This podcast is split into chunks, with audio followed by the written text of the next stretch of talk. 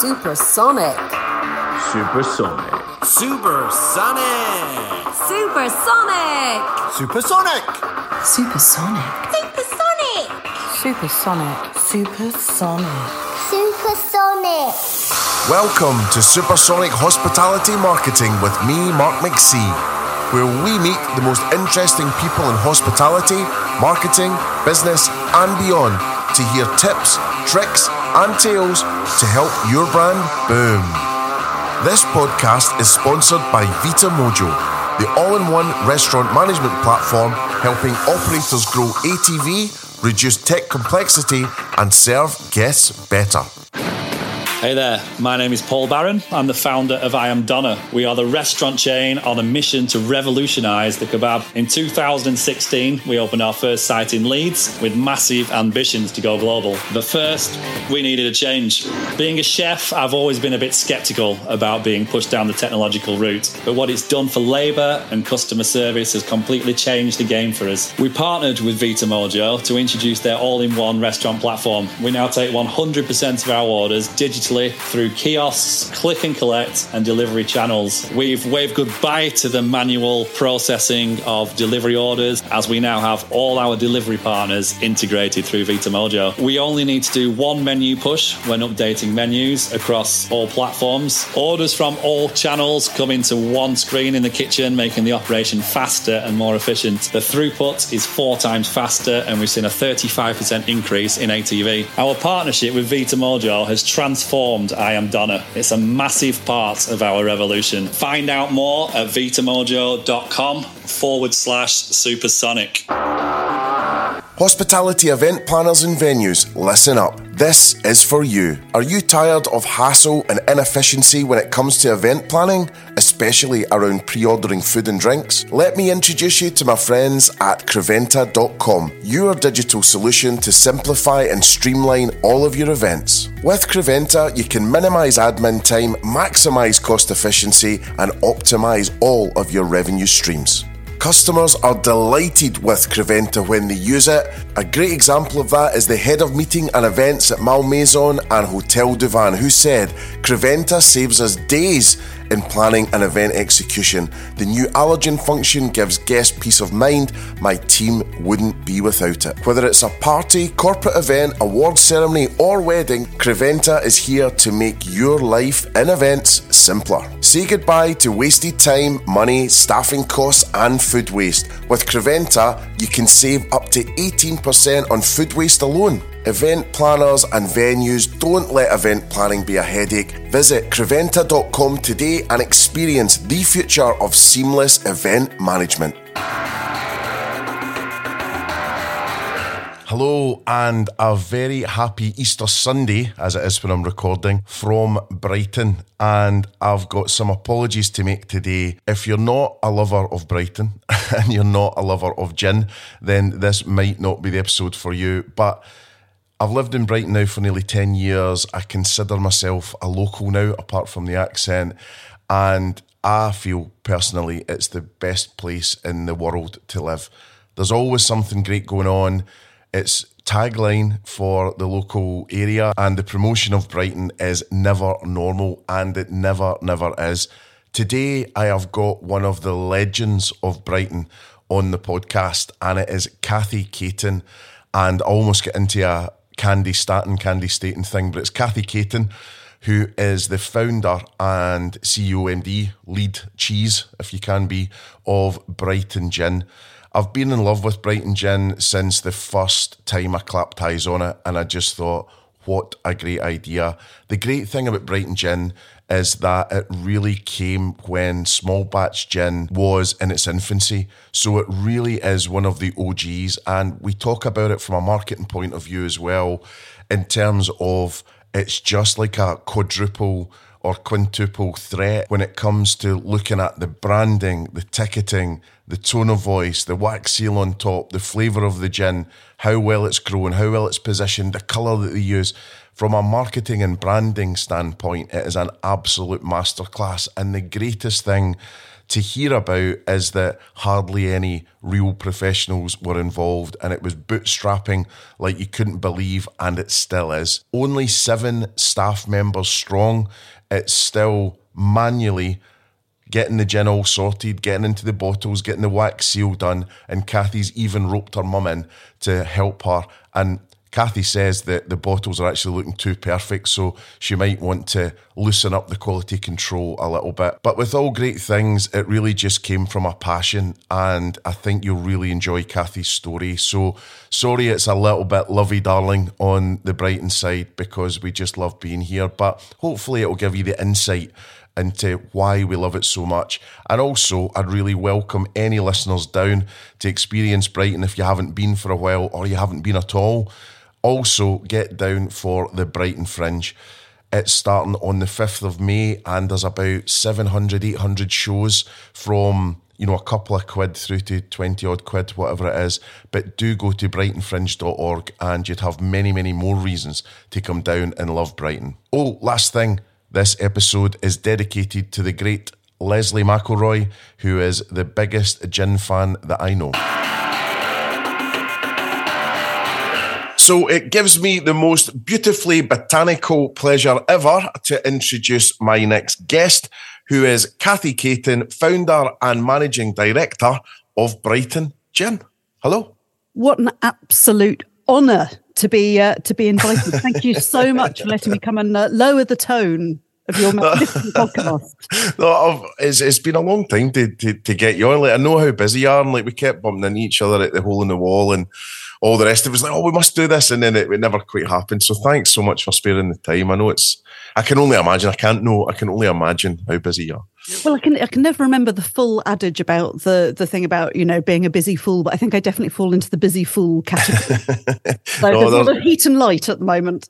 There's lots on. And then really cool uh, that you're in an actual proper radio studio today as well, broadcasting. So, well, you know, you've got to chuck everything um, at it. If I know, possible. I know. Well, just before we go into to, to Brighton Gin, then t- tell us about that, because you, you, you do a lot on radio and Radio Reverb and, and B B C and all these kind of things. That's really interesting to me. So, yeah, what what's going on there? Oh, you know, radio has just been an absolute passion for for so many years. When I first moved to Brighton twenty-three years ago, yeah, something like that, um I uh, my first job that, that that I got actually was playing records on the end of the pier. I was a pier D J, and D J oh. used there used to be like a little closed um, radio station on the on the pier. Uh, I started in February, so I'm sure you can imagine it was basically just hardcore alcoholics and chip wrappers and seagulls and me playing these records with terrible cheesy links in between them at at the end of the pier. But it was my first radio job, so so to speak. And at the time, I was trying very hard to be a D J. Like mixing D J, which I am terrible. I can mm. play the drums, but I cannot mix a mix a record really to save my life.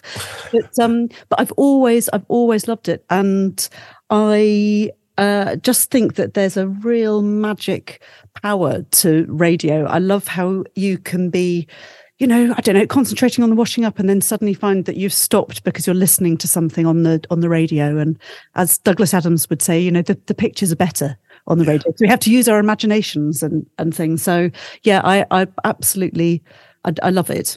And what are you doing now then? What, have you got some regular D J slots and things like that? Yeah, so actually I do a, I do a, a weekly show for B B C Sussex and B B C Surrey, and that goes out as a podcast on B B C Sounds as well, uh, which is all things L G B T Q plus in and around Sussex and Surrey, basically. Mm-hmm.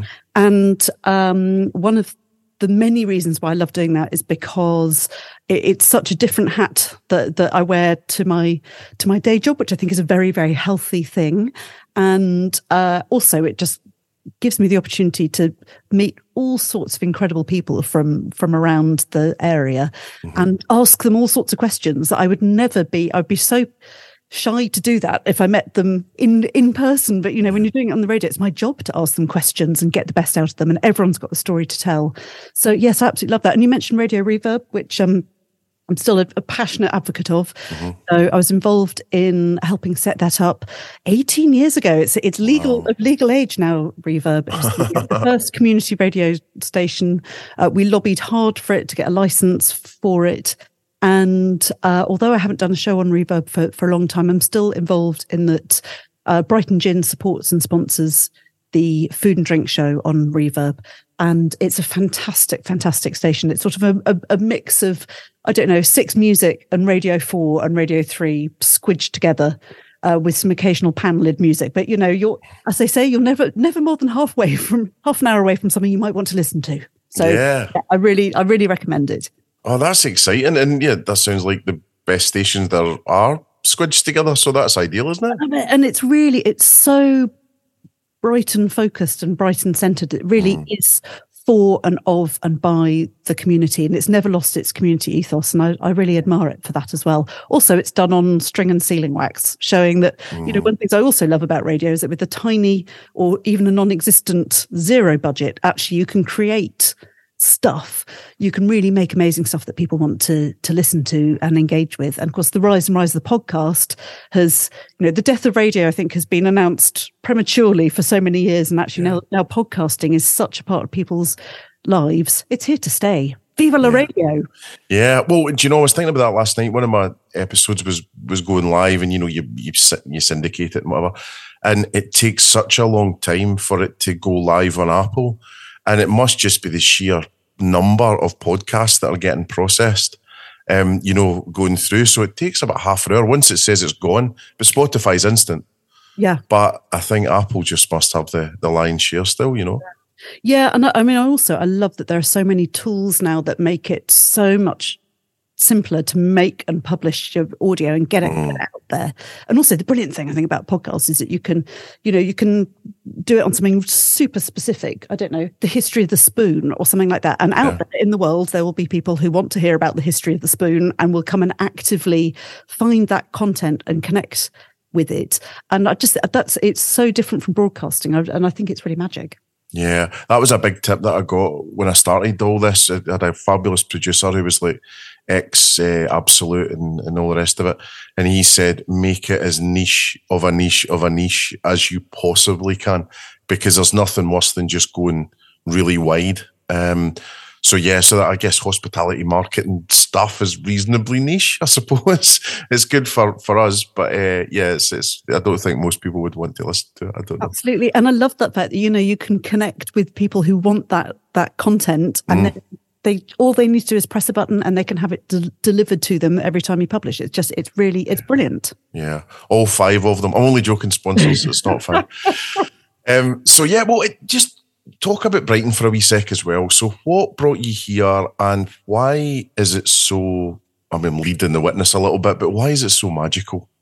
Oh, it's, I, my longest, most passionate love affair has been with Brighton. Mm. Uh, I moved here, uh, yeah, twenty-three years ago. So the year, year two thousand, um, I moved here on the uh, basis basically of just having, having had a really fun, quite naughty weekend here once, and um, and I was young enough that, and I was like having just a really rubbish time with where I was at and what I was doing, and I'd fallen back into all sorts of things that I'd promised myself I would never do again. Mm-hmm. And God, I need to change something. But and I was so young at that age, it was like I am going to change everything. I'll hire a van and put all my stuff of it, stuff in it, and drive around and find somewhere to live.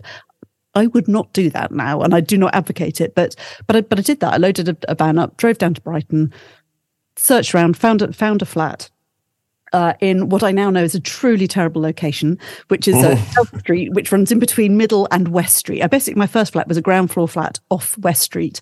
So I, I spent a lot of my first six months in Brighton hearing people wee against my bedroom bedroom window, uh, and on one memorable occasion, weeing through my letterbox. I thought that's that's a big thing. But um, but I, one of the things that I loved about it, and that I still think is very magical about Brighton, is that there's a genuine community or communities here. I love the fact that if you go into a shop, or actually if you go into a pub, two or three times, mm. someone's going to recognize you. They'll say hello and ask how you are and mean it. Mm. And I, uh, I, I spent a long time being a, being a student and living in London and trying to get on with London. And I swear to God, you could drop dead in the street and, and someone just step over you and touch it, you being an inconvenience, and, and walk on. And And just this thing about community, Brighton was amazing. I moved here, I didn't know a single person, and I got to know people. And actually, I got to know people through through radio, whether it was doing my absolutely dodgy peer D J stint, lugging my records down to the down to the end of the pier every every Saturday morning, or uh, being involved in the hospital radio up in in Kemp Town. You know, all those things that people do when they're trying to get their get into radio and earn, earn yeah. their chops. And I made friends then and through Radio Reverb, who are still such important parts of, of my life. And I love the fact that you can, there is a community here. There are people who are interested in stuff, whether it's the arts or culture, food and drink, the sea, you know, you can, you can, whatever you're into, you can find it here, and you can find other people who are into that too. Yeah. I mean, I, I think there is a real escape to Brighton thing, you know, and I think if you were a, a therapist, you'd make a lot of money in Brighton, because, you know, so many people are just kind of like lost or broken, or, you know, but Brighton seems to be the answer for so many. And also when you talk to people, you know, when people say to me, am I going to stay here forever? I'm like, absolutely, you know, I'll get buried here, whatever. Mm. And they say, I can't well, imagine being anywhere else in the U K. No, well, here at this all. Is it can exactly, be long enough to find it here. It's like, yeah. I'm bloody leaving now. Yeah, well, that's what, that's what I was going to say was most people that you talk to, and you go, well, where next? And it's Barcelona, or it's New Zealand, or it's Melbourne, or it's they they they are nomadic. You know, they they don't have anywhere else in the U K they can possibly go. Bristol at a pinch, but it's always been a bit of a second-rate Brighton to me. But you know, sorry, Bristolians. But you know, but I think in terms of that, you know, and I think when you're here, you do feel part of a gang, and you do feel like, and you're so proud that you live here. And when someone new comes in, you give them the welcome you were given. Absolutely. You know, it's so lovely. It's, it's such a great place. Yeah. Yeah, oh, that's cool. It really is. And also, you know, and, and it's, that doesn't mean that I'm I'm blind to its faults, because I'm I'm absolutely not. And I think mm-hmm. there's a whole lot we could be doing better and differently. We've there are many vulnerable people in our society here who who need better care and more joined up care and things. Uh, so I'm not I'm not. blind to its mm-hmm. numerous faults, but I just, like I say, I'm still still in love with it. It's a magnificent place, mm-hmm. and, and very, very special. The the sea helps as well. I think that thing of having a long horizon is really, it makes a, a massive difference. And also, love that thing, you know, during the summer on the on the three hot days when it's warm enough to, to really, really go out for a long swim out at sea, and then to turn around and look at the look at the city along the shoreline and then up to the downs. It's like, what a magical place. Mm. Spoiled. Mm. I feel very spoiled to live here. I can't swim. So you might, I might well. need to piggyback on you or something.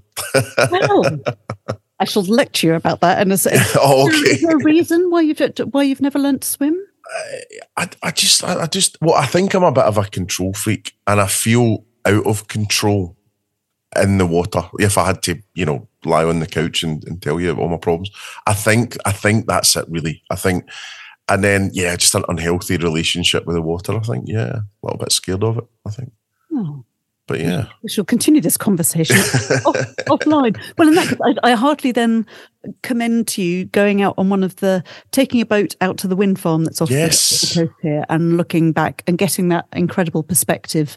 Yeah. From that as well, and also seeing how bloomin' massive the uh, the wind turbines are when you when you get close to them. So there are yeah. there's a safe solution for you. Where well, this is good. This is good. Um, so and then obviously we've got an amazing restaurant hospitality scene and, and pubs and bars and, and, and all the rest of it. Um, unfortunately, you didn't manage to make it to the, the Brighton's Best Restaurant Awards no, um, the other night. Idiotic bit of. of double booking, but I bumped into some of the people who've been winners uh-huh. uh, during that. Hats off to uh, to Ali at Jalisco, who's completely yeah. excited about about that, and it re- it's really reflecting a, quite a fast changing, but a very but a really exciting scene, I think, going on. And also the the rebirth and revitalisation of Preston Street, which used to be amazing, then was on its uppers for, for quite a while, but now is is hosting some incredible places, you know, Bincho Yakitori and yeah. Hillsgo being being the two at the top of the list. But I think it's, yeah, there's there's some great stuff going on. There's some real creativity around as well, and it's not all wallet busting stuff as well, which I think is very important at the moment. Yeah, I think Bincho uh, is, is super cheap, Palisco too, and then one of the big winners on the night was Palmito, uh, which is amazing. Is mm. my current top top three. I've only been once. It was an amazing experience. I got mm. completely overexcited, possibly possibly to do with the cocktails, uh, but I just thought, what, what creative, brilliant food made by really delightful people as well. And what is it? Is it a kind of in, Indonesian type? What, what's the food? Got a, bit, got a bit of everything, you know, South South Indian, South American, um, and then championing really, really hyper-local British ingredients as well. Mm. So just fantastic stuff, really creatively done, uh, and some banging cocktails. Nice. Oh, that's good. And then you loved Brighton so much that then you decided to call your gin after it. So where where did that all start? I mean, were you involved in the drinks business before, or, you know, what, what was the sort of genesis of all uh, that? So I've got one of those careers that's, that only makes sense looking backwards. Mm. Um, it has made no sense at all lived forwards. But actually, when I look back, I can see that there, there are threads between things, and also that none of the experiences, which when I've been going through them at the time, it's like, what have I been doing with my life? Actually, they all have, have brought something useful to where I am at the at the moment. So um, three hundred thousand years ago, when I was, a, so I was a student in Camden, in Swiss Cottage, and then I, I basically ended up running up this huge bill in, in what had become my local pub, to the point that the day after I graduated, I basically had to start working in the pub to pay off tab. And then that led me to running the pub, running pubs, being involved in pubs. Um, and that was Camden during the nineties. It was a, an immensely fun, messy, brilliant time. Um, it's probably taken years off my off my life, I would imagine. Um, but we didn't change it. We wouldn't change it. Oh my God, but it was absolutely, it, it was completely a, a, amazing. And, um, and, you know, there are many stories that I can tell you, which I shouldn't in a in a when there's a microphone around, but uh, it's a really fantastic time. Well, it's cool. Um, it's cool that you say that though, because I'm guessing it's around the Britpop time. And um, today, I think in nineteen ninety-two, Pop Scene Blur was released, which was seen as the the genesis, right? Um, yep. And then I think the same day, nineteen ninety-three, Suede's debut album came yes. out. Yeah, um, and then, weirdly, today in nineteen ninety-eight, Pulp's This Is Hardcore came out, which is seen as the death of Britpop. So yeah, it's all it's all happening. But oh, you, I've got to know those stories. That'd be phenomenal. I'd love to. Oh, but uh, and I still have. Um, it's a pretty grotty thing to have kept for so many years, but I still have the uh, the cigarette butt that was lit for me by Jarvis Cocker in the engine room in in Camden back in ninety something, ninety six, I guess, ninety six or ninety seven. What a minging thing to keep for all of those oh, years. Oh, absolutely. But, uh, and um, but yes, it was a, a really special time. Um, and then I just I didn't know, and I went traveling for a while that turned into quite a long while, did all sorts of grotty jobs all over all over the place. And um but I think that working in the in the drinks industry then, and ending up kind of doing this thing of running running pubs for Allied Domecq at the at the time, mm-hmm. was a, a really useful useful thing. It's a Uh, thing I'm delighted to have done, and I wouldn't rule out running a pub in my future. Although I also think it's quite a dangerous game to to to be in. Uh, well, I really loved it, and actually, that was running the pub, particularly in Camden. That was probably, despite all my many years in in London, that was probably the the only time I really felt part of a community. Mm-hmm. Um, it's a dangerous one because it is all centered around booze, and whether that's, you know, that when the draymen come and drop the beer off and they and they want a pint at ten in the morning, and there was always a lot of that, oh, well, you know, you should have a drink. I think that it could be very, very, you know, that it could be a dangerous path to to mm-hmm. go down. So I've dodged dodged a bullet there, I think. So, well, just just unpacking that for a sec, though, are there any pubs in Brighton that you think are really standout? Or is there any sort of areas in Brighton you think would would be good for a pub? Oh, well, I mean, you've mentioned the Hole in the Wall, which I think has to have an, has to have an, an honourable mention, yeah. um, because it's a, it's just a great, great boozer with a fantastic history as as well. Mm-hmm. Tiny little pub um, down a side street near uh, the the Hilton, near the Metropole, and that's. Um, Really, it really shows as well that with a tiny space, you can have a fantastic offer on. They have amazing beers. They've got a great non-alcoholic section. They've got a good spirit shelf as well. And actually, in a tiny pub, you can offer great things. And while I loved it when it was a a, a real kind of old old gay man's pub, that mm-hmm. I was I in used, it. I was in it then as well. Was I used it? to yeah. go to a lot, and you know, various roomy-eyed pugs staggering around and things. I used to really, really, slightly, always slightly whiffy.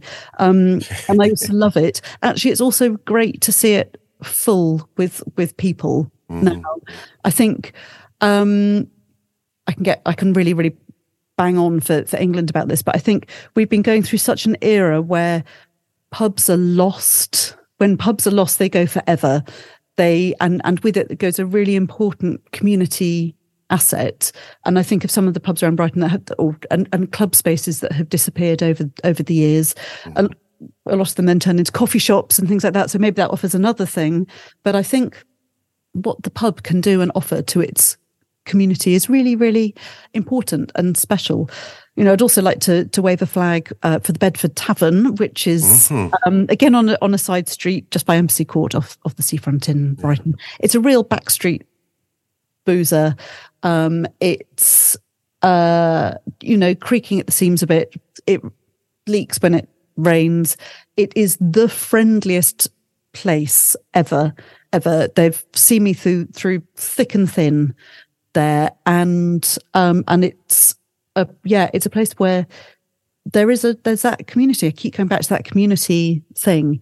And, um, you know, you can go there and have a quiet pint, or you can go there and have a ridiculous, massive night out. Mm-hmm. But it's a place that, and also that does so much to support people around it. So during lockdown, they did a kind of a Meals on Wheels service to some of their older clientele, for whom that pub basically provided the only social space that, that some of their much older customers were going to, that was then mm-hmm. removed.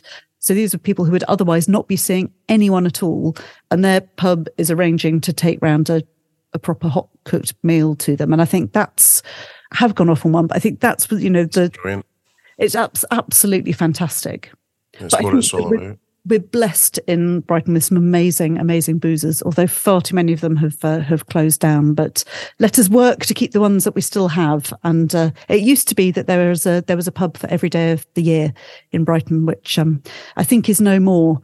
Uh, which is a which is a shame, but there are some yeah amazing things. But whatever area you're in, you can find a good boozer. Yeah, no, definitely, and and also yeah, you just don't feel intimidated getting into any of them. You know, you can go in and, as you say, you'll pick up a pal in two minutes. You know, and whether you want to chat- or not, yeah, yeah, there's that. No, sometimes just, you do just want to have a quiet quiet moment by yourself, but yeah. Quite, I just would like, what is that? Uh, the, the phrase is, I enjoy long long scrolls on my phone. Yes. So yeah, so I think it's that. So then on on the gin things, you're working in pubs, and then what happened? Did you come out the pub game altogether, and then yeah, totally, and, had, and then ended up um, uh, doing a really really awful uh, job in London that was very well paid, which mm. I did pure. It's I think it's the only time I've done a job purely for the. purely for the cash, which I did. And then that gave me the wherewithal to go and, and travel for two years, I think, in, in, in total. I was I was away. But that included a spell of of living in Australia, working there, um, and seeing Aussie hospitality, actually, and how that's how that works and how brilliant that that can be. Mm-hmm. Um, and uh, that was a that was just, you know, lots of fun loafing around the world, basically. I bet, you know, do where you do... do gigs to earn some quid so you can go to your next adventure. Uh, but then I ended up moving, came back from a, and this is where I'd had all of these big things about, I'm not going to move back to London. I'm not going to, and basically I moved back to London, moved into my sister's flat. I even went back basically to my, to my old job and did it for about three weeks. And I was like, what am I doing? What am I doing? And that was then when it was the, pile everything to a van and, and come to Brighton.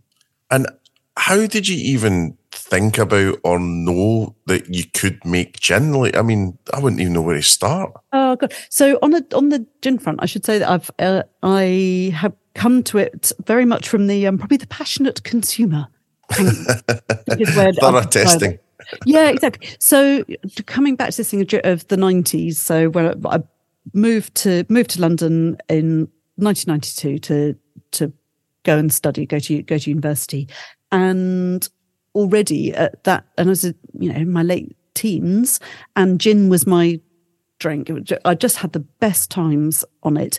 But I think it's it's quite hard to describe to younger people just how incredibly uncool gin, gin was at, at that time. So I used to go into, you know, fairly crappy pubs, you know, ye old Swiss Cottage in Swiss Cottage.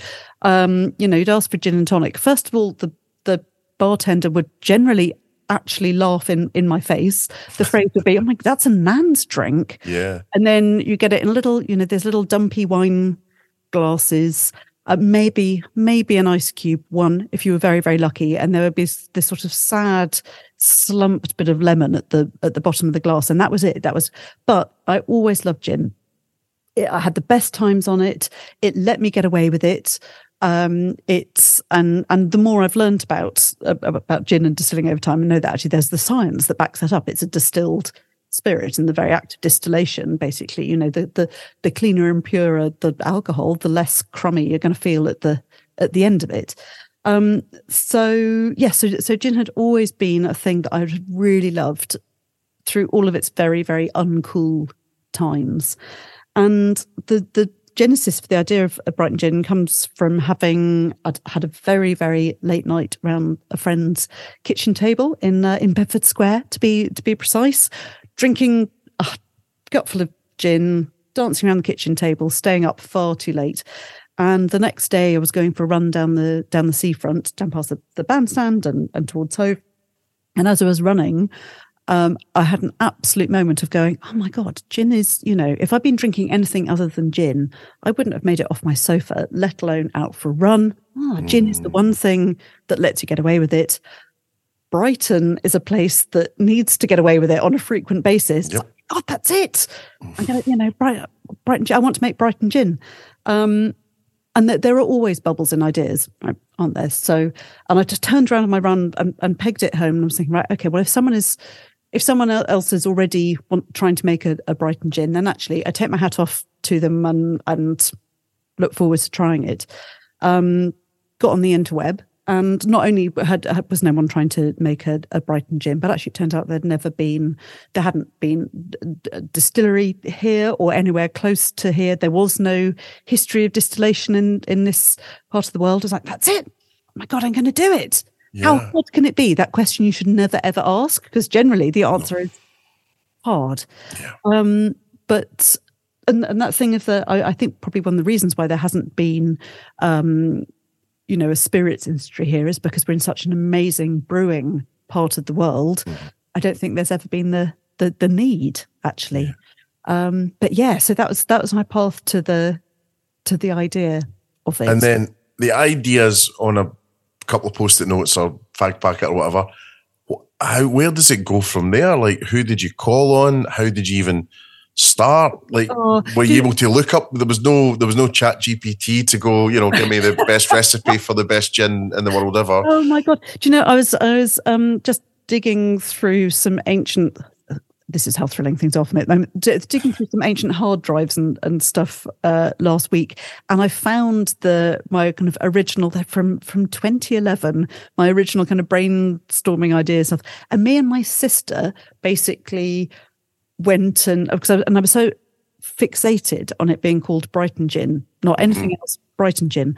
So actually, the first thing that we did was me and my sister went off and found out that how do you register a trademark? Okay, well, let's try and do that.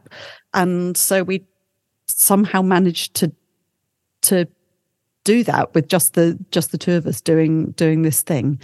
And I, at the time I was working in in London, uh, I had a lot of time with very, very slow moving trains between Brighton and London. And I just yes. absolutely immersed myself into reading every single thing I, I could wherever I could. But uh, but yeah, you're absolutely right. The the resources that are available now versus then are are, are so many miles apart. Uh, it took, and and you know, hats off to to to Sipsmith and to Sacred Gin. So both of them together were tackling, had tackled uh, H M R C about licensing small small stills, mm. and if they hadn't broken the ground on that, none of this would be would be possible. And who else was around at the time? So I guess there was the yeah. There's so the uh, Sacred in in yeah. Highgate, uh, Sipsmith probably the best known from that era, and then there was also uh, Juniper Green, who were um, uh, it doesn't exist anymore, but they were yeah. an organic uh, brand as well. But um, but they were they were sort of it on the on the really really small guys in terms of uh, geographically identified. This is you know Plymouth Gin, yeah, in the the thing, um, and but yeah, they're the ones that I, I think were on the go at the time. And that was it was always my go-to for um, a martini was uh, was Plymouth. Yeah, it's a, it was always. It's a fine, fine gin, and also I, I really love that over the however many hundreds of years of of history of distilling, they've they've made three products basically. They've made their their standard gin, their navy strength gin, and a slow gin. That's yeah. it. They've done three things, but they've done three things really well and really consistently. And it's and that's a hard thing to achieve in food and drink. Definitely. And then what was the first bottle you produced, like, or the first batches? Oh, my God. I So I still have, I've, I'm using them for cleaning. As you asked. the, uh, the the original uh, batches of, of things. And it, it was, and I did a lot of, a lot of recipe development, and it, And and I don't mind saying that the first things that um, that I made on my little, you know, alembic thing on my on my hob at, at home, but just it was so exciting. The first day I was like, oh my God, this smells like gin. Oh my God, I'm so oh, it was absolutely amazing. But actually, it was just gopping, and um, and I didn't, and and I'm uh, which I'm very upfront about about talking about, because I think I. Just, I made so many mistakes. A lot of them were to do actually with with just overloading, packing to far too much stuff in, mm. including I had this huge shopping list of botanicals that I, that I wanted to use, and it, there was just too much going on, and there was too much of everything, mm. uh, particularly too much too much juniper, um, which is what is your you know the the definitive. You can't have gin without. Without juniper, it's your definitive botanical, um, but it's uh, a member of the pine family. It's full of pinols and resins, and the very act of distillation draws those out and intensifies and concentrates them. So you you have to have a, a, a careful, measured hand with it. And I didn't understand that to to begin with, but that's the whole thing, isn't it? About doing stuff and trying to refine it and learning from learning from your mistakes, whether whether it was. Having a dodgy hot plate that caught fire that me and my mate Easy then tried to put out with my oven gloves, which then caught fire. And uh, I have a strong recollection of, of me and him on my fire escape stamping on my smouldering oven gloves going, we've got to get better at this. We've got to get better. Um, but you learn, you learn every time something goes, every time something goes wrong, the main, which continues to happen. The main thing is to, first of all, take it on the chin, and then go right. Okay, how can we? What what can we do to make sure this never happens again? And then, how did you crack it? You know, was it a bit like W D forty? It was on the fortieth attempt, or you know what? Oh my God, is that why W D forty is called W D forty? Water displacement forty. It's it's it's called because it's not an oil. Yeah, it's on the fortieth fortieth model. Oh my God, amazing! Well, in that case, it should be kind of I don't know. B G sixty-four then I think.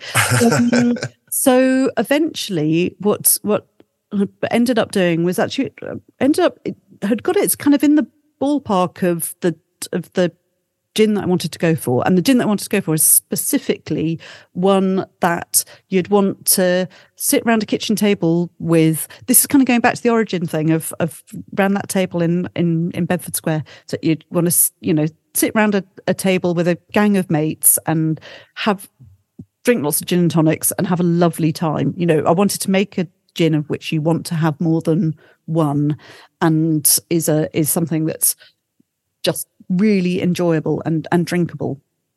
Um, and so it got it kind of vaguely in the ballpark of, of things. It still wasn't, it just wasn't right.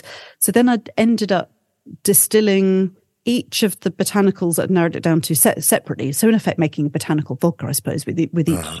one, and then nosing and tasting them all. And that was the final bit of going, aha, that's the thing that's not, that's not right. Um, and there, and, and it was like a balloon debate, really. It was like, does this thing add, mm-hmm. does this add to the, to the, to the sum or not? Um, and so from that, paired it really, really, really back. Um, and then kind of created a blend from from those uh, individually distilled things. And it's like, right, okay, do a sum and try and, now let's try and recreate that with everything distilled at once. So it's a it's a London dry style gin, but mm-hmm. I'm from Brighton. Don't want to say London anywhere on the... Oh, God, no. Yeah. so, so it took, uh, it was a really circuitous, ridiculous, long-winded route that, mm. that I took.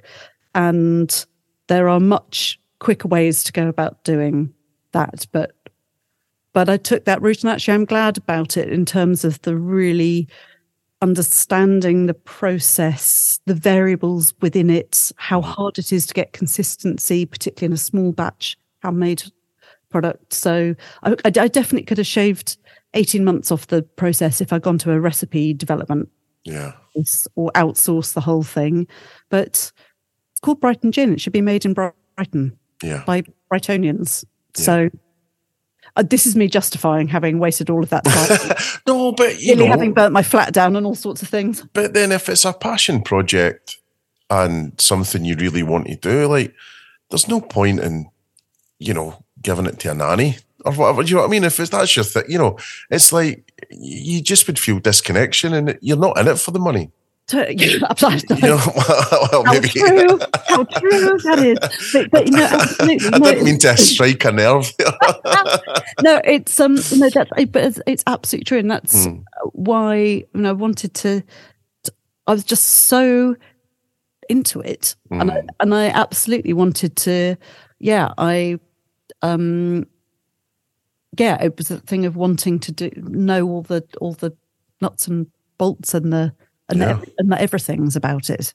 There's no nuts and bolts in it, just a disclaimer. to say. I hope, you know, and, I, and I hope over over the longer term, as the market that I'm in uh, matures, and and um, you know, the the gin boom has has peaked some time ago, and now it's kind of, you know, there's a shakeout going on, mm. and all sorts of things are, are are happening. And I I really hope that over the long term, the fact the the authenticity of of what we do, the the genuine small scale handmade nature of it. I, I hope that that's and um, the love and care that goes into each each bottle. I really hope that that's something that's going to see us through the the long term. Yeah, no, me too. I, you know, I really don't want you going anywhere.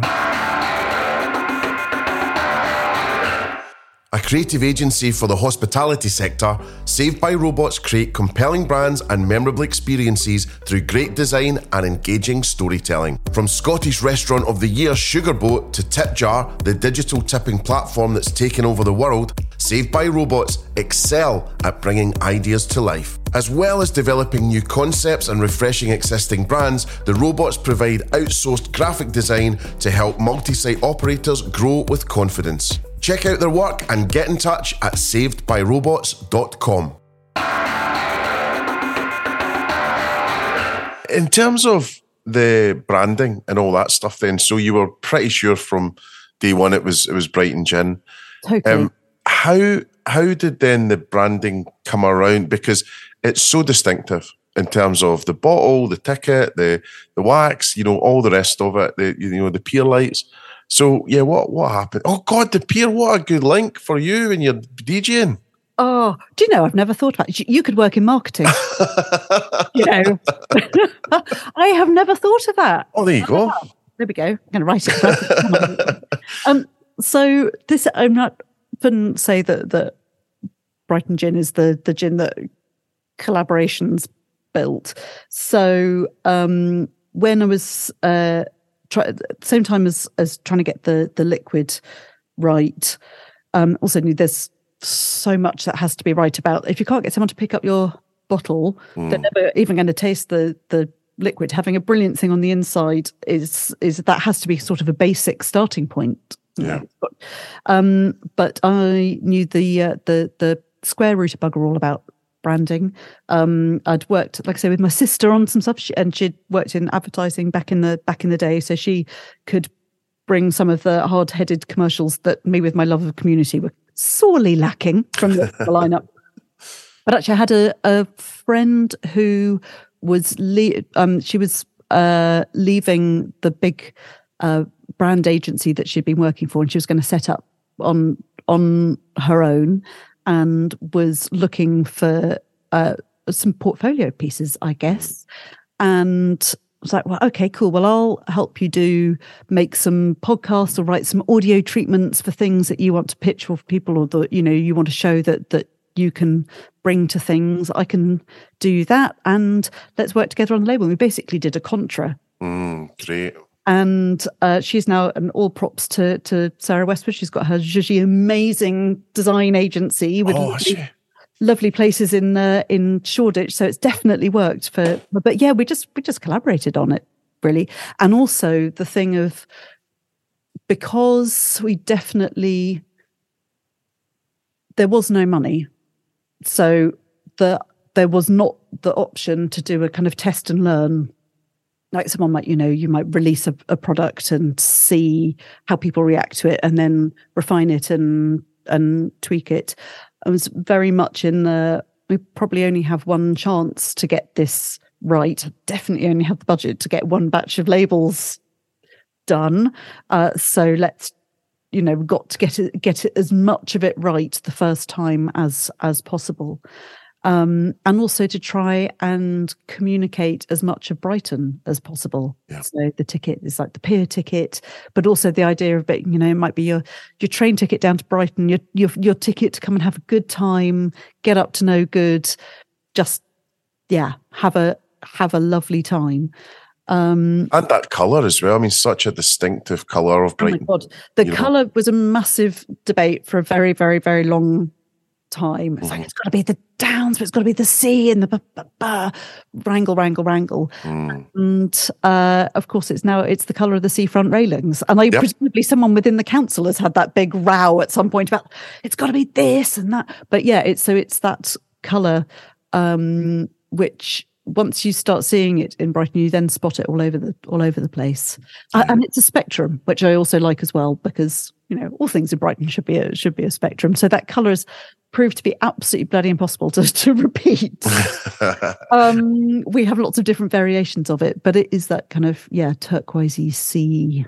You know, when the when the the the sun is on the sea at a certain time of year, that kind of colour.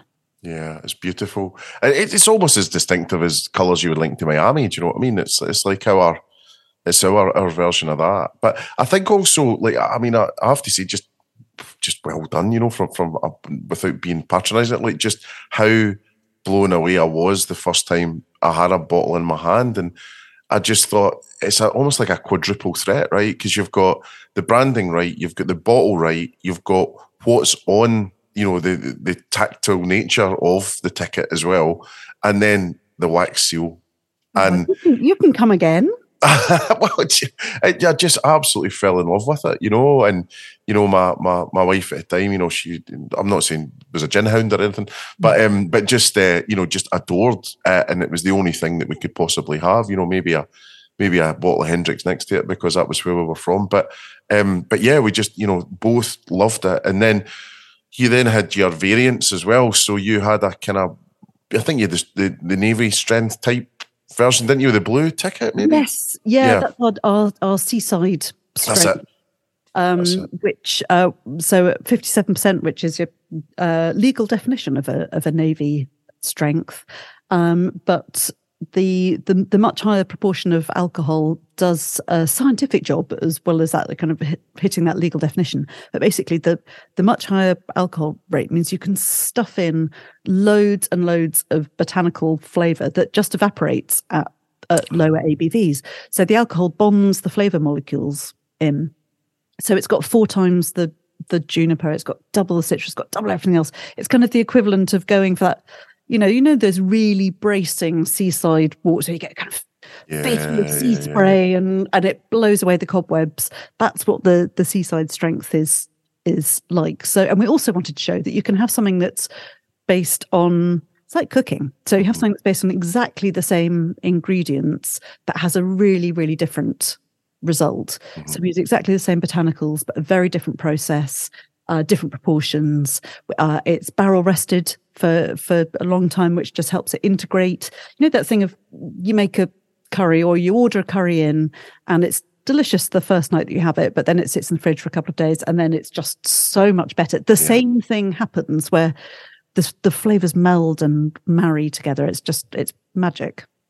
And then just in terms of uh, what you're doing now, so obviously you, you're moving into cans and, and seeing those trends. You know, was that a big leap for you or was it not too much hassle? It was absolutely huge, huge leap, a massive yeah. departure, uh, not least because making a ready-to-drink product at much lower um, A B V, they have a shelf life on them. Um, my core products, so Brighton Gin Pavilion Strength at forty percent or the Seaside Strength I've just been talking about, they can they can sit indefinitely on a on a shelf, and in fact, they you know they're just they improve with with aging and and lurking about, whereas a, a ready-to-drink thing doesn't. The cans were originally, they were in a bottle to to begin with, and originally they were aimed at, oh, these are going to be a perfect, uh, co- you know, commuter drink. People will be able to buy them in Victoria and travel down to Brighton and have a taste of Brighton before they arrive. Uh, and then lo and behold, COVID came along. It's like, oh, well, there aren't going to be any commuters for a while, or indeed anything else. Uh, and then also it's like, I live by a pebbly beach. Why on earth have I put something in a glass bottle that's meant to be drunk out and yeah. out and about? But, you know, this is the thing of, say about about mistakes and learning from them. It's like, okay, well, that was a thing that's aimed at a very particular section of potential consumers who are definitely not going to be consuming this thing. So and we've put them in a put them in a can.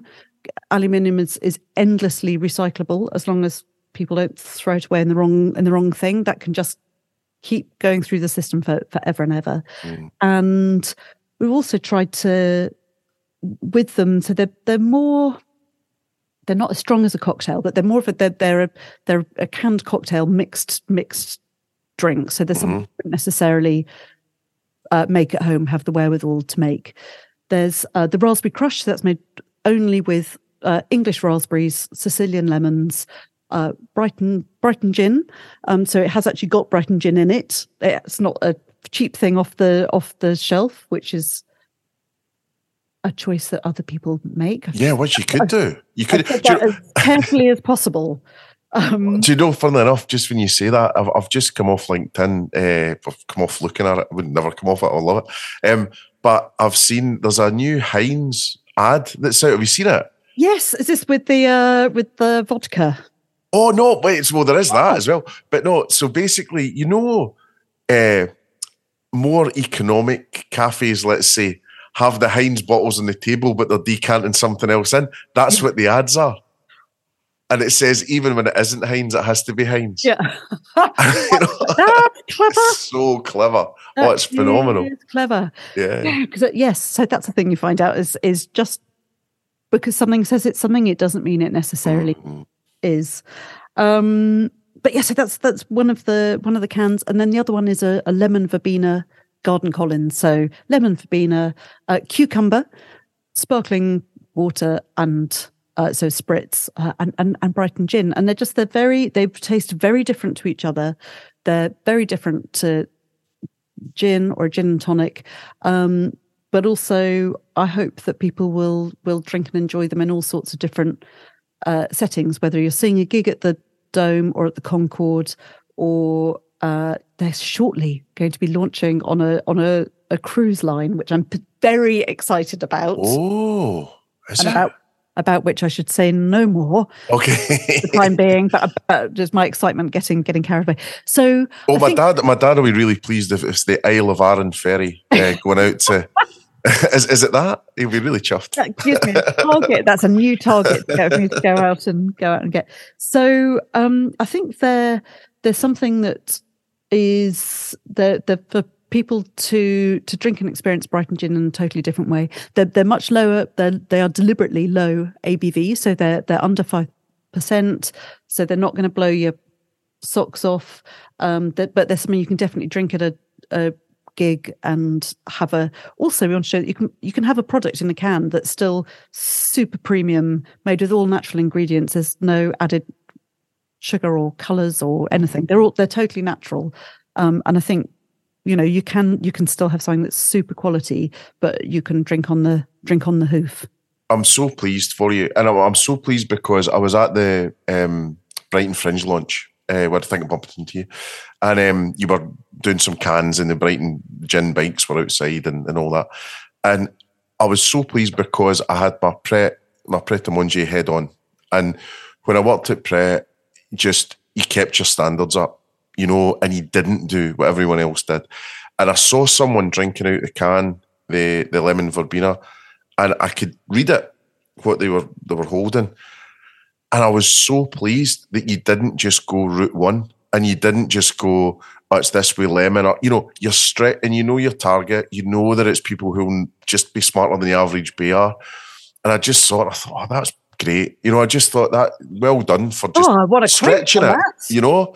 But honestly, uh, when you see, because you could have just went, gin and tonic's where it's at, let's go. You could have done. But you know, is that really what you're trying to achieve as a brand? Probably not. And also there are uh, amazing mainstream players and uh, yeah. supermarket chains who make these things uh, in- incredibly well, incredibly cheaply. And it's like, we're going toe to toe with that. We're never, ever going to, we're never, ever going to win. Mm. So actually you need to be, you know, creative and look at things another, another way. Yeah. No, honestly, I I'm thought glad it, you approve. I, well, it's not that you need my approval, but I, just, I definitely I just, need your approval. Also, I've never cried so much over, over, over a project just trying to get these things right. There's, it's there, but it's it's like you know I've had to learn a whole new set of yeah. things, and yeah. so it's never boring. Although sometimes I wish it would be just for yeah, just for a couple of days, just yeah. for a couple of days. But no, as I say, when I saw it, I thought that's uh, that's smashing, you know. And and thank you for supporting the Fringe as well. I've just joined as a, as a board member, so just thanks so much for, for all your help, you know. Well, actually, I, I think one of the things that I really and I'm trying to find a way to articulate it properly, but I think one of the things I want Brighton businesses and community organisations and charities to do is, is I want us all to think mu- in a much more circular fashion about how we can help support each other and and achieve what we all want to to do, about how we can also, you know, there's a big world out there, and but it's a big world that's hearing a lot more about Brighton, largely because of the football team. Actually, there are people around the world yeah. who, who now know of how now, now know of Brighton who may never have heard of us before. And so, but actually, let's what can we do to help look after each other and look outwards and not necessarily squabble inwards? Yeah, I don't know no, how to articulate that yet, but that's that's kind of the thing that I'm trying to trying to get together in my head at the moment. I think that's amazing, and and I think thinking about Brighton, and I was joking about Isle of Ar in there, but you know, it is a little bit of an islander culture that actually, you know, the barter system is actually quite a good one in Brighton, you know, and you get it all the time. And, you know, I've got WhatsApp groups with, you know, various places I've lived in Brighton and all that. And it's still, if you could do that for me, I'll do this. And, you know, and and and that's what it's all about down here. You know, it really is wanting this place to thrive in its own way, its own wee republic, you know. Yeah, totally. And also, I mean, generally, I think people are crappily paid in, in Brighton. It's one of the oh, downsides yeah. of being being here is that, you know, jobs are badly paid. Lots of people do two two jobs, have a side hustle, as you know, they've we now know them as mm. one of those people. Actually, I you know still have this have a second job in in effect. Yeah, yeah, yeah, yeah. But yeah. um, but I think also because we have always as a town strapped for cash the entire time. But actually, that barter system, or what can we do to support support in kind, support each mm. other, is uh, is is one of our is one of our strengths. And also yeah. meet people and talk to people, and I think that's always a good thing. Well, I've had it already. Um, I was in for a new pair of glasses um, with a, a, an optician here that I won't name, and uh, and anyway they phoned up and, and I said, oh, it's a wee bit punchy because my lenses are expensive. And I says, I'll maybe just wait a wee while. And anyway, they've got a marketing problem, so they phoned up and they said, uh, if you would turn this around for us, you can have as many glasses as you like. And I thought, great, I've only got one face, but okay. So, but so I was like, yeah, wicked. So, you know, it is, it's like that, you know, and it's not grabby or, or you know, sort of using people, you know, it, it genuinely is, is, is both sides getting something out of it, you know, and I, I really appreciate that about it. I think it's great, mm-hmm. you know, and a lot of the time down here, you know, I'll give up my time like for a lot less just because, you know, it's it's it's to help the local economy here, you know. There's a fabulous new restaurant opening on Saturday night actually called Embers. So it's um, Isaac at is doing his new thing. So I gave them a wee hand just there. So um, I've got the, the soft launch on Saturday. So that, that should be really exciting. It's all wow. fire and meat and hanging pineapples and all sorts. So yeah. Sounds very exciting. Um, well, keep, keep an eye out for um, we are, we're we're doing a new thing again. That's kind of aimed very much at, at Brighton and Hove uh, venues, so particularly for, for hospitality and, and the entree. But we do a do a refill scheme. So whether it's uh, bottles that we can come and like your old, you know, your old milk bottle days where we can come and come and spike round and collect them and replace them with, with full ones. Yeah. Places like Embers, I think, have gone for our a, a stainless steel five litre vat of uh, of Brighton gin. Um, so keep an eye out for that on Saturday night when you go to Embers. I will. Oh, absolutely. Should be there. Um, Should be there. So do you know what's funny? We've been talking all this time. I don't think I've referred to my questions once. So uh, it's going so well. Um, so a couple of things I was I, I just have noted down though that I want to talk about was just on the wax seal. So in terms of brands, brands have brand codes, right? And the, you know, good ones anyway. And they'll have four or five strong. And I could name them off the top of my head. You can name them off the top of your head. But one of the biggest things to me is that wax seal. And I just wondered about that because... Again, about you keeping your standards up, people would eventually go, that's a hassle, that's expensive, we'll just get a green cap, thanks very much. And you don't do that. So just how did that come up? Where did that idea come from? Because it was so new, I'd never seen it before. Oh, I mean, like so many things, Brighton Gin shaped, that just came from from necessity to begin with. We needed to have... Uh, so we could legally sell Brighton Gin in offies and, and places who need to have a tamper-proof seal. And all of the other options were so blinking expensive. Mm. And uh, yeah, and and to begin with, and I still have some of those those bottles at home and in our, what we laughingly call our museum, which is basically a cupboard, the, the distillery that's got the... But uh, so we used to um, mix the wax by eye. So it was all sorts of inconsistent colours and thicknesses and an absolute bane of my life. But it's something that um, we, and also I used to be able to tell who had who had waxed which bottle because we'd each have a signature thing. So my mine had a little kind of slightly rude knobble on each each time. But I have now basically been sacked from that process by uh, Paul, our, our lead distiller, and Jude, our production manager, who is my mum. She's going to be eighty. Ah. Congratulations! Um, and she is waxing every single every single bottle to this to the point they look they're completely perfect. I think they're slightly too perfect. Oh, there's that thing of it's like they they just they look amazing. And every time we have we've just been hosting this week actually our our German distributors came to visit us, which was absolutely brilliant. And they're just like, oh, but we thought a machine did this. It's like, well, if you if you mean Jude, she, I mean she is a machine in many ways, but, but it's because each one is so perfectly done. Um, and it's a real knack and a, and quite a pain in the bum actually. But we still have all sorts of, you know, again, you can get that there are industrial solutions to these things. You can get an automatic waxer, you can get a you know a, a five thousand pound waxing bath that holds the wax at a certain temperature. But we still have our leg wax warmers um, that that, uh, that we use because you know they they do the job. And I, uh, I've still got etched in my brain. Uh, a Facebook or Instagram video of you doing it. Still got it etched in my brain, showing the bottles getting dipped and still, I just connect that with you every time, you know. But that's fantastic. Yeah, you might want to rough it up a bit, yeah, if it's not not very bright and being yeah. perfect, is it? I know, exactly, exactly. And I and I feel the same about the, um, our, because and all of our labelling's done by hand as well, so every single bottle, whether it's a mini or uh, or cases and cases of of the full size seven hundreds, they're, they're all finished by by hand. And again, that's the um, the labelling is just done by eye. We don't have any guides or anything. We wow. just just do them by eye, and they go on perfectly. I used to quite like them when they were occasionally, you know, yeah, artisanal. Quality uh, control. That's it. Our quality control actually has got much more ferocious over over time. Um, and I've again, I've been sacked for most of these things. Come on, handmade product. It doesn't matter if it's a bit skew with. It's time for you to open that pub. Um, and then in terms of, you know, you mentioned Germany there and German distributors. If we look at now, how many bottles do you sort of make a day if if you measure it in that way? And, and you know, is it smalls and bigs and whatever?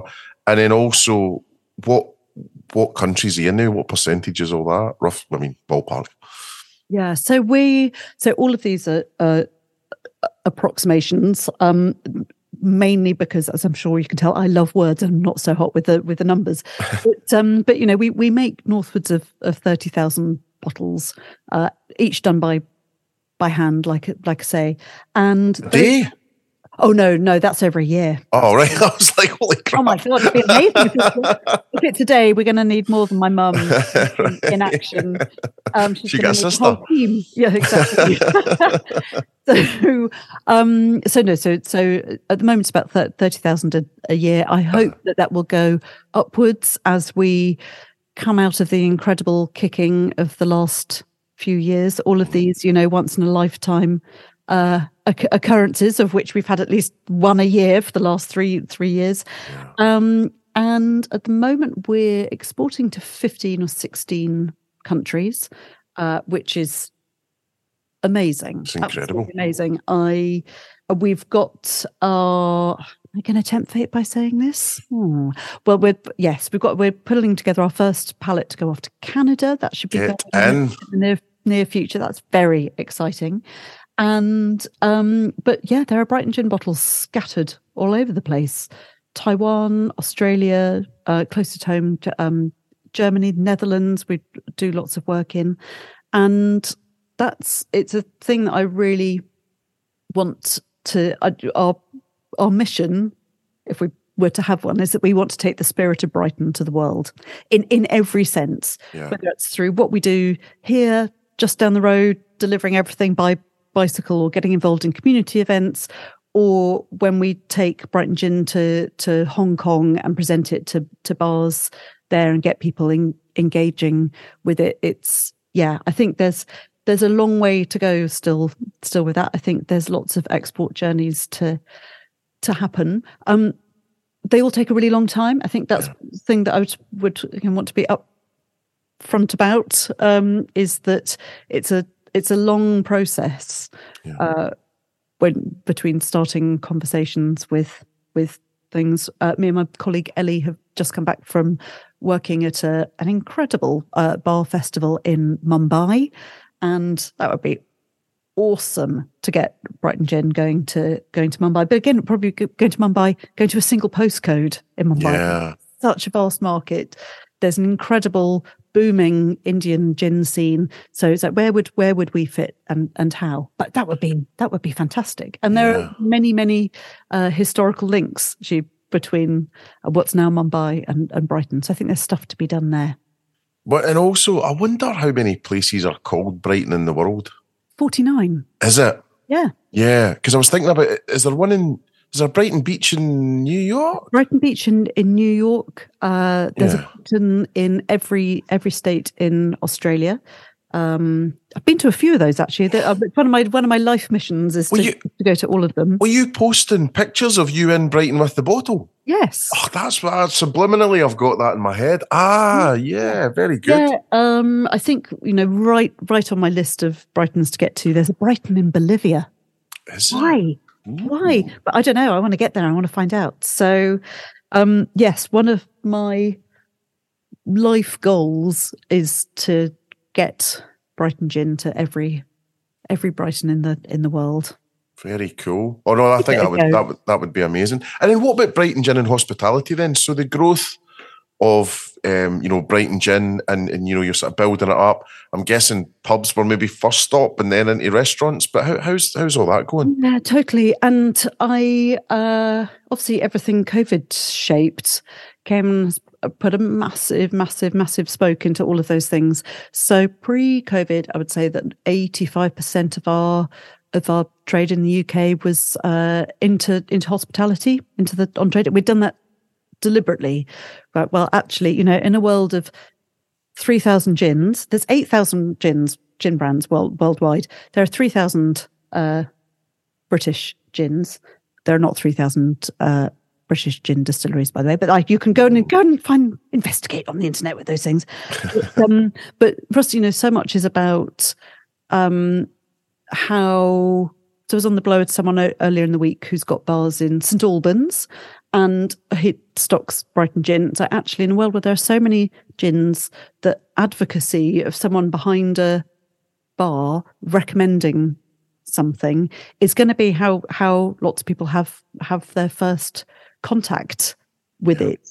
Um, overseas, definitely, it's uh, we're definitely uh, you know think about bartender advocacy and people recommending things, and um, and that's that's how lots of people are going to encounter the the brand, really. So hospitality, hugely, hugely important part. I mean, also, as I'm sure you can tell, I'm obsessed with pubs and how important they are, particularly pubs actually, but you know, but restaurants are are as, as well. And I think in a when there's so much limited, so not so much, so little, you know, shelf space, actually, it's it's it's hard to get a to get a listing. I think also there's one of the things we're contending with at the moment is um, probably what's best described, I don't know, bartender ennui with uh, with gin. But for the consumer, I think the gin is still just arriving, and people really want to explore it. Uh, the fact that there's a gin for every day of the week or, or day of the year is it is is amazing. People can really find the thing for for them. Um, don't know where I'm going with this, apart from I'm hoping you might give me an answer. Really. Well, I, I was just thinking, you know, there's a lot to do, right? Because you've got to get in there. You've got to get placement on the shelf where you're hopefully going to be seen. You've got to think about bar runners, bar towels, drip mats, swag for maybe the on-weed um, bar bartenders, um, glassware, you know, all these complications, all these things. So, you know, when you're looking at all that, I mean, that's all additional investment as well. So, I mean, how does that happen? You know, is it calling in favours? Is it investment? Is it a cash flow thing? Do you have to throttle it a bit before you can get bigger? How, how did you handle all that? I mean, it's a very good thing that this is uh, audio and not video, because my eye bags are outrageous at, at the moment, and a lot of that comes from like that. This is a this for for good or for ill. This has been a bootstrapped business since mm. since the beginning, and there are real, you know, there are. There really are strengths and, and weaknesses that come with that. One of the weaknesses is that actually when it comes to doing things like getting glassware made or getting bar, you know, bar runners done. Um, so we have beautiful bar runners. They have a little cutout of a bottle shape. I know. They're beautifully done. They're but, lovely. Yeah. But we have also then, because I'm trying to to have a, an ethical and a sustainable brand in a, in every sense, they're not um, they're, they're, they're not from China. Um, I'm sure there are ethical and sustainable solutions that come from China, but we've chosen to cut to to shop much much closer to home and be British made. They're unbelievably expensive and taken taken months months months to to make. You know, there are reasons why people go and get stuff mass produced somewhere else and and ship it in. So there are there are real limitations there. The cash is just the killer all all the time. Um, There are so many things that we'd love to do. We've got great ideas about, but actually, if you, but they're they're hard often to to to make, you know, to make real mm-hmm. because you need to have the quids to to pay for it. Really, yeah. No, it's it's really difficult. I mean, I'm thinking about Lucky Saint. You know, they're they're on a you know sort of similar trajectory, but sort of slightly parallel lines, slightly different. But you know, I'm I'm just seeing the growth of them, and and then they've got their. their pub going and all the rest of it. And I just, I'm really just think hats off, because the grind to get into all these places is just so difficult. And then what about the retail side of things then? You know, I'm I'm I'm sure that's no cakewalk either. Mm. It's, yeah, and again, there's there are those, in terms of, of physical spaces, you know, there, there are, shelves are only so so long and, and so wide. Um, I'm love that we work closely with our, our local independents uh, who've been so, so supportive of us. It's great to have this, the the space that they've had plenty to, to contend against as well. Uh, obviously, direct-to-consumer just through our website has become quite a big thing. It became a huge thing during uh, during COVID, and and doing kind of direct supply with us pedaling out on our bikes and doing doorstep deliveries and, and the like. Glasgow? Oh, God. Uphill. Well, but I know exactly. There's a lot uphill. And also, for something that's by, you know, at sea level, there's a lot of hills round. Oh, Brighton's a nightmare. It's like San Francisco. Yeah. Jesus. Um, but we also we also have um, some some regional big listings with uh, bigger to us uh, with Marks and Spencer's mm-hmm. and with Waitrose, and they're really they're great for us in this, because actually there's there are a whole lot of people who wouldn't necessarily um, go to go to a local off license, who want the convenience of buying everything in a in a supermarket, and that really that helps us be able to supply those people. Yeah. Um, but we also really really look at at trying to look after and support our local indies, and those things we you know we try and do through through tastings and having, which we we do all everything we do ourselves. We have a, a a team of seven of us, and we do absolutely every single thing, whether it's peeling fruit for the for the distillations to running the distillery tours ourselves or our gin school, or going out doing a tasting in a shop. Easter Saturday, I'm going to be at Beston's Brewery in Linfield running a running a bar and wanging on to people about gin. Well, listen, I'm fairly sure they weren't going to want to talk about the beer actually, but um, but you know, we do all of those things our, ourselves. And I guess the thing that I'd say is that that's we don't and can't support with those euphemistic terms of listing fees, about yeah. which I have quite strong opinions, but we can help and support with um, by by turning up, by doing staff training, by by doing tastings and getting people to engage with things and talking to them about the story of Brighton Gin and why, you know, why in that world of eight thousand gins, why should you choose us? And hopefully giving people reasons to reasons to try, including the fact it's actually really, really delicious, which I probably need to do more of talking about, going, it is actually lush. Well, yeah, well, just on that point, I've, I've got this noted down, was was just for anyone that hasn't had it, what are the tasting notes then? So you said London dry gin, but Brighton dry gin. And then what else, you know, what can people expect if they have it? And how does it differ? So, starting with our, our pavilion strength, so that's our forty percent classic classic Brighton gin. Super, super smooth. Uh, one of the reasons it's so smooth is we use an organic wheat as the as the base for it. It's uh, which is then you know distilled to a super high strength. It's it's it's incredibly smooth. So you can def it's definitely smooth enough to to drink neat over some ice if you fancy, or to make a martini with. I can't make a martini to save my life, but I, I can drink them. And it's so it's really great, that. So first of all, that kind of super smooth base. Lots of juniper, because I love gin that tastes of gin, which is why I wanted to make gin.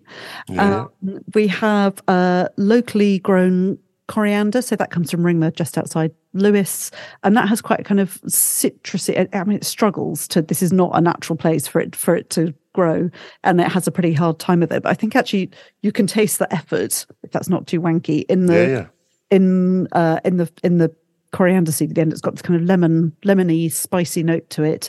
Uh fresh lime peel, fresh orange peel, and those add to the smoothness and the softness again, uh although they're quite a pain in the bum to do. I can be upfront about that.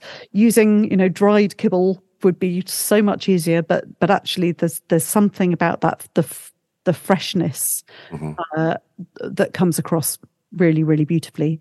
Uh, there's some milk thistle in there, so if you've ever taken milk thistle as a prophylaxis against hangover or to uh, to aid your digestion, or or liver. It's there. I am making no health claims about this drink whatsoever. But it's more like a nod of apology, I think, actually, rather than the, rather than, the, than a health tonic. Uh, and then finally, there's some um, Angelica in there as well, just to kind of hold everything together and slight sweetness at, at the bottom.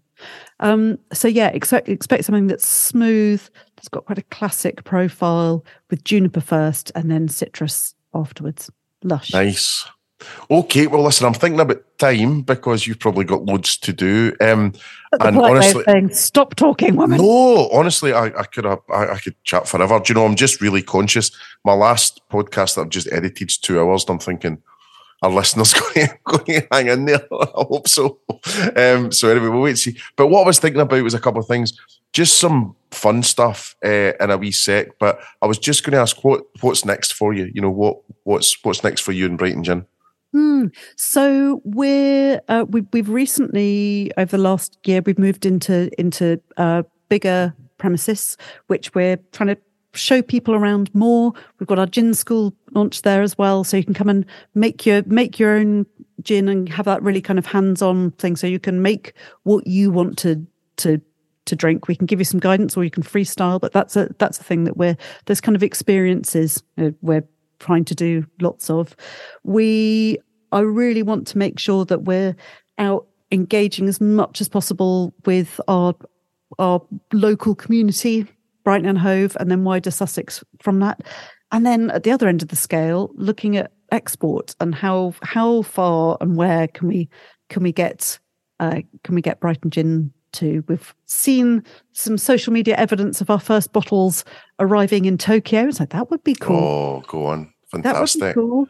And we just want to get Brighton Gin absolutely out as far and wide as possible, but stay really, really true to our founding principles. And we want to be keep just keep being authentic. It says no. Brighton Gin on the bottle. It should be made, loved and drunk in, in Brighton. Also, I've got a G V idea I'll talk to you later about, which is um, Brighton Buckfast, but we'll talk about that another time. Amazing. Amazing. I've, made, I've made a whole variety of other of other products and things over, over the years we've never released. They just haven't been, they've just never been good enough. Yeah. And um, And actually, I found it very hard to focus on, to, to you know, stay in my lane and, and focus on things. I get very excited about this. I like this, and that, and I love flavour, yeah, yeah, yeah. Fermentation. But, and actually, the thing of trying to do a couple of things really well uh, has been very hard to, to to focus on. But that's what I want to keep want to keep doing. I've got an amazing, amazing team who I should shout out to. Although there's there's only a few of us, like I say, there's only only seven of us. Not a scientist amongst us. Everyone's got an art background. Uh, and Paul, my distiller, used to be ballerina, which I think is fantastic. Surely there's only one of those in the world, ballerina turned turn distiller. But uh, but I love that. That means that there's a people approach everything gin shape, but there's a, a very creative approach to what we do. We're yeah. so hamstrung by not having enough, indeed, any cash. But the creativity is there throughout everything with the team. That's great. No, the team did a great job, and I can't believe it's seven. That's mental. Um, so a couple of fun things then. Um, so favourite city to eat in? This might be a loaded question. Um, I don't know. Well, I, you know, I've, I've oh, depends on the day of the week that, that you that you asked me. But actually, I'm going to go Sydney. Because I think whatever you could, what an amazing place. It's been so positively influenced by migration and immigration, incredible flavours from from around the the planet, uh, made by by people whose heritage that that is. So yeah, whatever cuisine you fancy, you can find it there and made brilliantly. Sunshine helps as well. Fantastic. No, it is. It's a great place. It's a great place. And then favourite hotel. It's impossible to, to answer, really. It might have to be one of the Brighton ones that I've had naughty times in, but I can't name them. Does it begin with a P?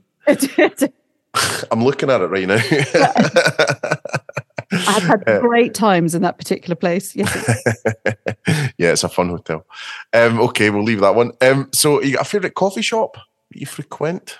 Uh, it doesn't exist anymore. Am I allowed to mention that? It's the yeah. old Compton Street Cafe on Old Compton Street. Used to ah. be twenty, twenty-four hours a day, round the cor- corner from Bar Italia. I was going to say Bar Italia, yeah, yeah. Oh, yeah. Great. I don't... Yeah. I must have seen it. Is that yeah. what is it now? Is it's it Cafe Nero Balance, or something? Balance or something. Oh, Balance. Yeah, I know. Yeah. yeah. But I used to love it. You get incredibly surly service from a beautiful waiter twenty-four hours a day.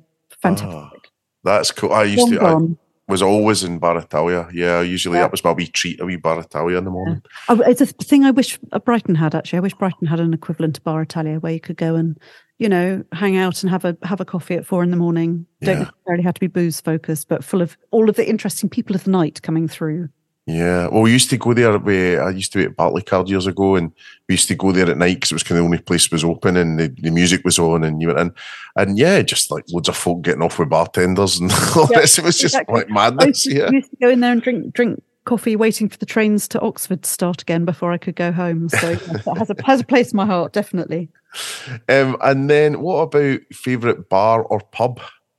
Pub has to be the Bedford Tavern. Uh, on grounds of the incredible people who who work there. Talk about a place that's made by the team. Um, it's it's almost immaterial, actually, what they serve from behind the bar, because the people make it just fabulous. And favourite restaurant? Just around the corner from Bedford, actually. It's going to be the Ginger Man. I just adore. Ah. I've adored since day one. Or if somebody else is taking me in, it's a treat, uh, Sheiky's in London town. Oh, yes. Very good. They're both nice. very, they're both treaty places, definitely. Yeah. I Ben and Pam were at the um the awards, you know, and yeah. uh, Ewan just um that, that runs the awards, you know, he just mercilessly rips it out of Ben, you know, every every possible yeah. opportunity. um but no, they they picked up a few awards, actually. So yeah. And also it's quite sweet with the Ginger group that so many of the great restaurants that we've got now came through their school, if you like, you know, and uh, were taught by them. It's, yeah, it's just quite totally. a lovely thing. And also, and I really love that the the original Ginger Man, which is just off Norfolk Square, if, if, if you don't know it, is, you know, I love that it's still there. It's still going. It's got about four covers in it. It must be a nightmare for a month to run, but I love that it's still there and making amazing, amazing stuff. Definitely. Yeah. It's a proper treat. And they do a great Brighton Gin mini martini as well. Ooh. Nice. And then how can people find out about you? Um, I would love people to to get in touch or follow us and come and get involved. Our website is brighton gin dot com, where you can actually see the team, you can see our gin and stuff, and you can also see what we're up to, do loads of events and bits and bobs, and you can find out about all our community stuff that, that we do. Uh, you can find us on Instagram. It's Brighton Ginstagram, or I'm Brighton Ginstagram, Kathy. And uh, on, and if Twitter's your thing, which I think it still is for a, for, for a few yeah, of us. Yeah, I still singing, love Twitter, yeah. Hanging on. It's going through it's some interesting times, mm. but I'm still still there. So there, uh, I'm just Kathy Caton, or um, or Brighton Gin. And one of the things actually is that, again, our team, we run all of our socials and stuff ourselves. So on Twitter, you'll talk to me, and on uh, Instagram, you'll talk to Charlie, unless we're swapping swapping over because someone's trying to have, have a day off. So, and also, and also we, we haven't gone through questions about talking about Brighton Pride, talking about your Pride bottles, uh, how much fun they were, talking about L G B T Q plus things, um, but we'll have a part two, I'm sure, and we can we can nip through a lot of that stuff as well. Maybe maybe we could do it at Pride or around Pride time. Fantastic, dangerous and brilliant. Yes, please. Well, just just as something naughty at the end, but maybe some listeners might be off now, but um, I remember my very first Pride that I went to, went along, and, uh, and I'm a big guy. There's this big guy that I saw was, was on one of the trailers, and he has a, a vest on, you know, and he's a big bear sort of guy, you know, and his T-shirt says, "Rimming is slimming." And that was the that was my first experience of Brighton Pride. I just thought, this is brilliant. Oh, uh, I'm in, I'm in. Fantastic. Excellent. So on that note, I'll leave it. um, so yeah, no, we'll look forward to Pride this year. I'm really excited about it. In fact, I've got tickets for Fabuloso this year, so oh, I don't brilliant. quite know who's playing yet, but um, I don't know who's who's on. But awesome. yeah, you've got, uh, yeah, got Black Eyed Peas on the Saturday, and you've got Mel-, Mel C and Steps on the Sundays. So Black Eyed Peas? Yeah. Oof, all right, great. I didn't know that. Yeah. Magic. All right, cool. Well, listen, have a lovely rest of the day. It's been so nice to spend time with you. And um, we'll bump into each other soon, I'm sure, and I'll let you know when this is up. You can have a wee listen and a wee plug of it and all the rest of it. But Thank I just you so much. I haven't given you too much of a of a terrible, terrible editing job. I try to keep my my um swearing to a minimum. No, it's fine. You've had yeah, two studies and one wanky. I'll do it in one rimming. Um, so I'll uh, I'll, I'll just uh, I'll just tick the explicit box. It's fine. Um, and uh, and yeah, just thanks so much. And I'm just so pleased for you. So you know, it's great. It's just great to see. And um, yeah, a global brand from wee Brighton. That's lovely. Oh, we're trying. We're trying our very, very, very best. You know, it's tough times out there at the moment. There are crafts, breweries and distilleries sadly going to the wall every day, but you know, we're out fighting the fighting the good fight. And you know, I would encourage everyone to to think global and drink local and choose your Brighton gin. Yeah, no, I agree with that. Hear, hear. Okay, thanks so much, Kathy. We'll catch up soon. Thank you so much. Thank you. Take care, Mark. Cheers. Bye. Cheerio. So there we go, an absolute love fest for Brighton, and I really hope that you enjoyed the episode. It really is just a special place, and it can only be one of these places that comes up with entrepreneurs like Kathy. I wish her well. She'll go from strength to strength, and I'm really looking forward to her having seventeen members of staff, one hundred members of staff, one thousand members of staff, and I'm really, really excited to see what she does next. This podcast is sponsored by Vita Mojo, the all-in-one restaurant management platform helping operators grow A T V, reduce tech complexity, and serve guests better. Just visit vitamojo.com forward slash supersonic and get in touch with the team right away. That's vitamojo.com forward slash supersonic. So this is me, Mark McSee, signing off for another podcast, and I'm really looking forward to the next time we're together. Next time we'll hear from many, many more interesting people with top tips, tricks and tales that will make your brand boom.